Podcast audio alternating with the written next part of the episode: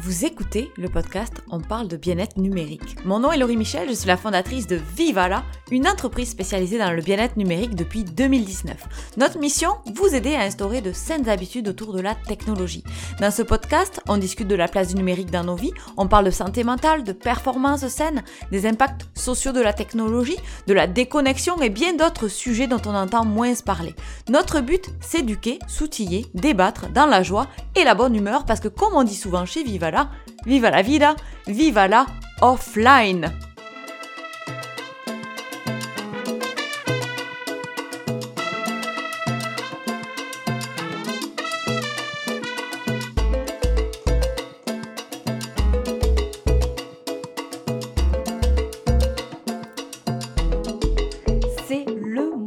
La mode pendant les périodes des vacances.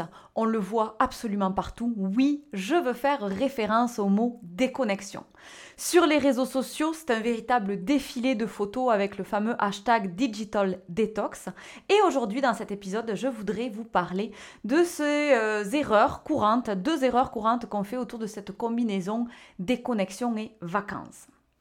Alors, la première erreur, c'est que souvent on va assimiler le mot déconnexion aux vacances. C'est un thème qu'on va souvent mettre en avant dans les médias notamment ou dans nos communications pendant la période des congés.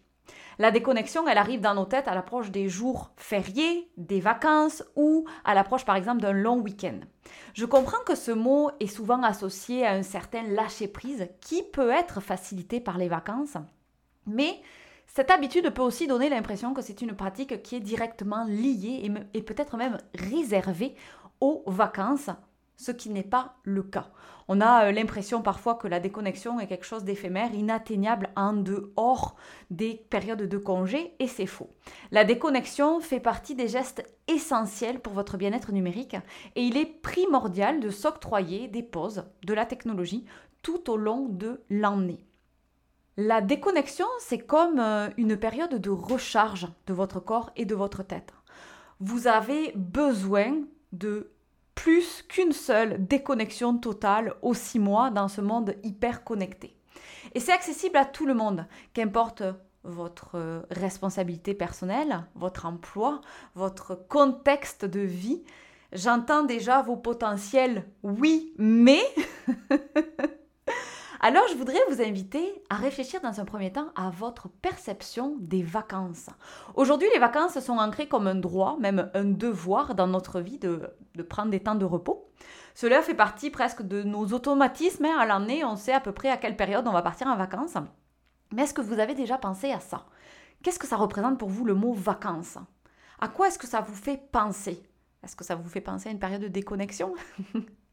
Je pense que ici, c'est euh, cette fameuse association du mot vacances et des connexions, comme je mentionnais en introduction. Les vacances, c'est une longue période de repos.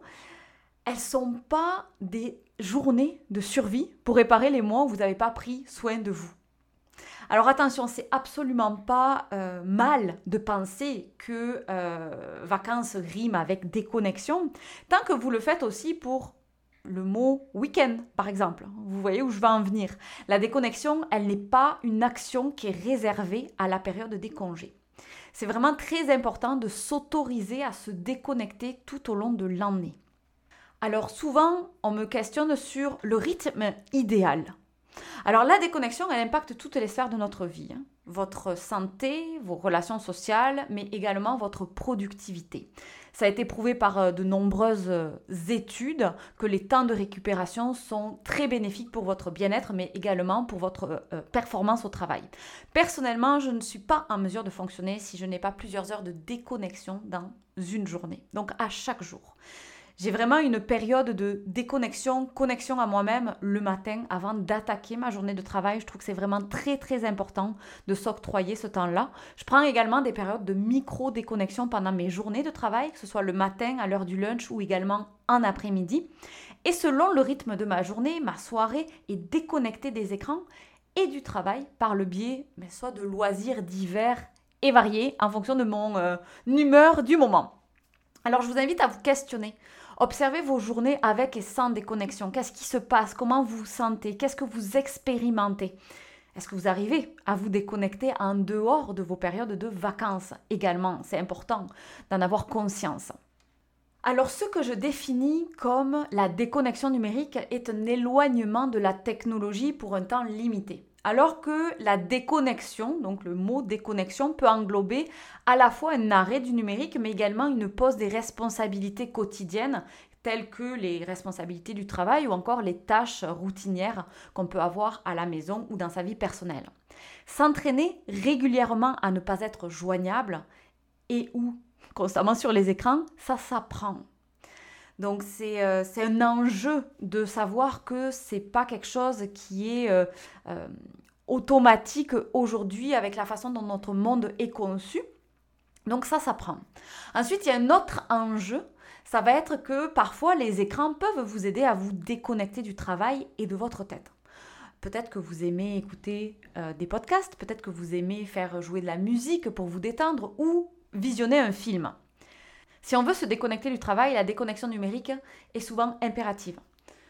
C'est une déconnexion donc qui englobe souvent les plateformes comme les courriels, le clavardage. Et donc, se déconnecter de ces applications-là va aider à se déconnecter du travail. Bien sûr, ne vous auto-flagellez pas si vous craquez et ouvrez votre boîte courriel. Comme je le disais, ça s'en prend. Il faut s'entraîner vraiment à se déconnecter.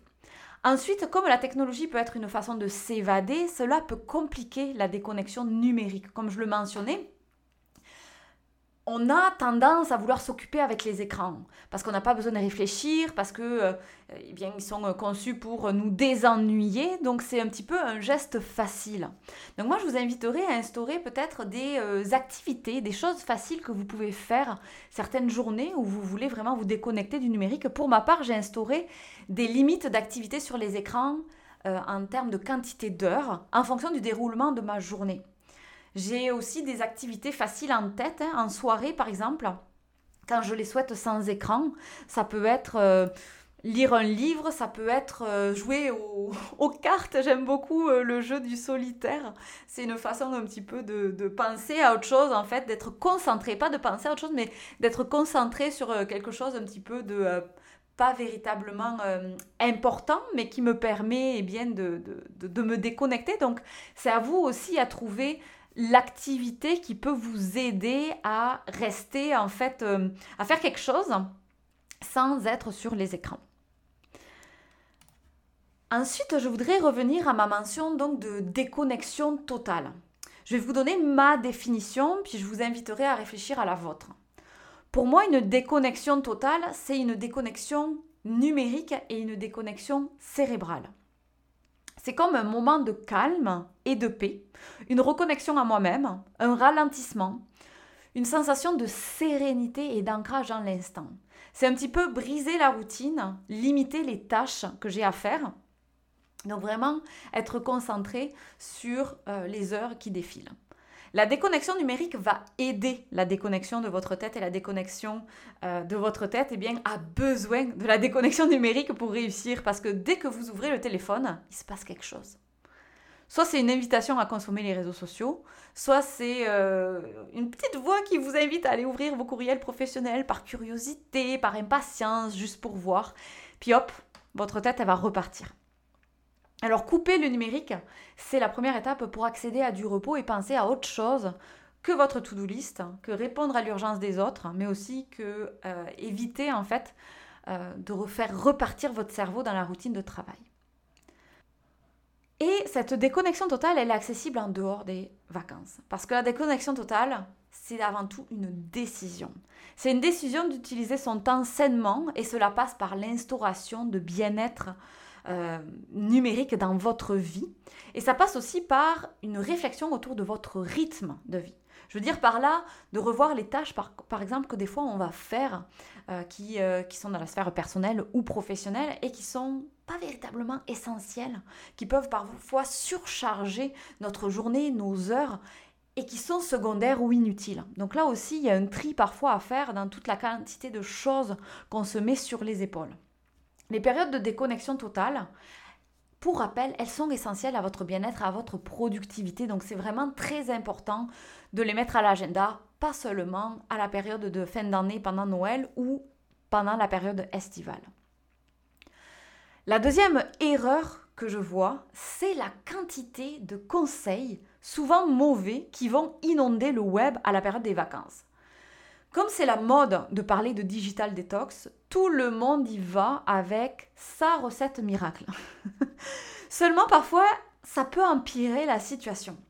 Alors la première des, euh, on va dire des astuces que, que, je vois, qui sont en tout cas des conseils qui sont vraiment très populaires autour de nous, c'est le fameux retirer toutes les notifications. Donc il y a beaucoup de personnes qui invitent à retirer toutes les notifications. C'est la recette miracle pour se déconnecter. Alors ça peut fonctionner pour certaines personnes et pas du tout pour d'autres. Parce qu'en réalité, ça peut même aller amplifier le problème et augmenter la consommation numérique car le fait de ne plus euh, recevoir d'alerte peut augmenter le stress et le besoin de connexion de la personne. Il y a des études qui ont démontré une augmentation par exemple du nombre d'ouvertures de l'écran de téléphone chez certains utilisateurs après qu'ils aient fait le test de retirer toutes les notifications sur le téléphone. Alors pourquoi?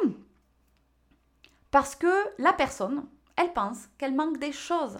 Pour elle, c'est essentiel d'avoir l'alerte en temps réel et quand elle ne reçoit plus les alertes, eh bien, elle va être invitée, malgré elle, à ouvrir son téléphone plus souvent pour vérifier ce qui se passe et pour vérifier qu'elle n'a rien manqué d'important.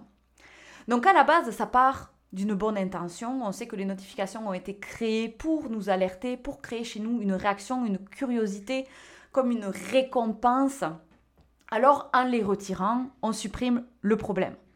Mais c'est pas aussi simple. Pourquoi ça fonctionne pas? Euh, c'est un petit peu comme un régime alimentaire. Si vous allez d'un, euh, je sais pas, un menu entrée, plat, dessert à une mini salade de concombre sans vinaigrette le lendemain, c'est trop, c'est trop rapide, c'est trop drastique, ça ne fonctionnera pas. Et c'est un petit peu pareil en fait avec nos gestes et nos habitudes autour du numérique. Euh, de plus, chaque personne a un profil numérique qui lui est propre selon ses goûts, ses responsabilités, sa réalité, le type d'activité euh, qu'elle va, faire, cette personne en ligne. Et donc, ça va nécessiter une recette sur mesure ça peut être très décourageant pour cette personne de suivre des conseils comme retirer toutes les notifications qui vont en fait amplifier son, euh, stress autour du numérique et ça fonctionnera pas. Donc ça peut la décourager, puis c'est, c'est pas bon pour euh, eh l'intégration de, bonnes habitudes autour de la technologie.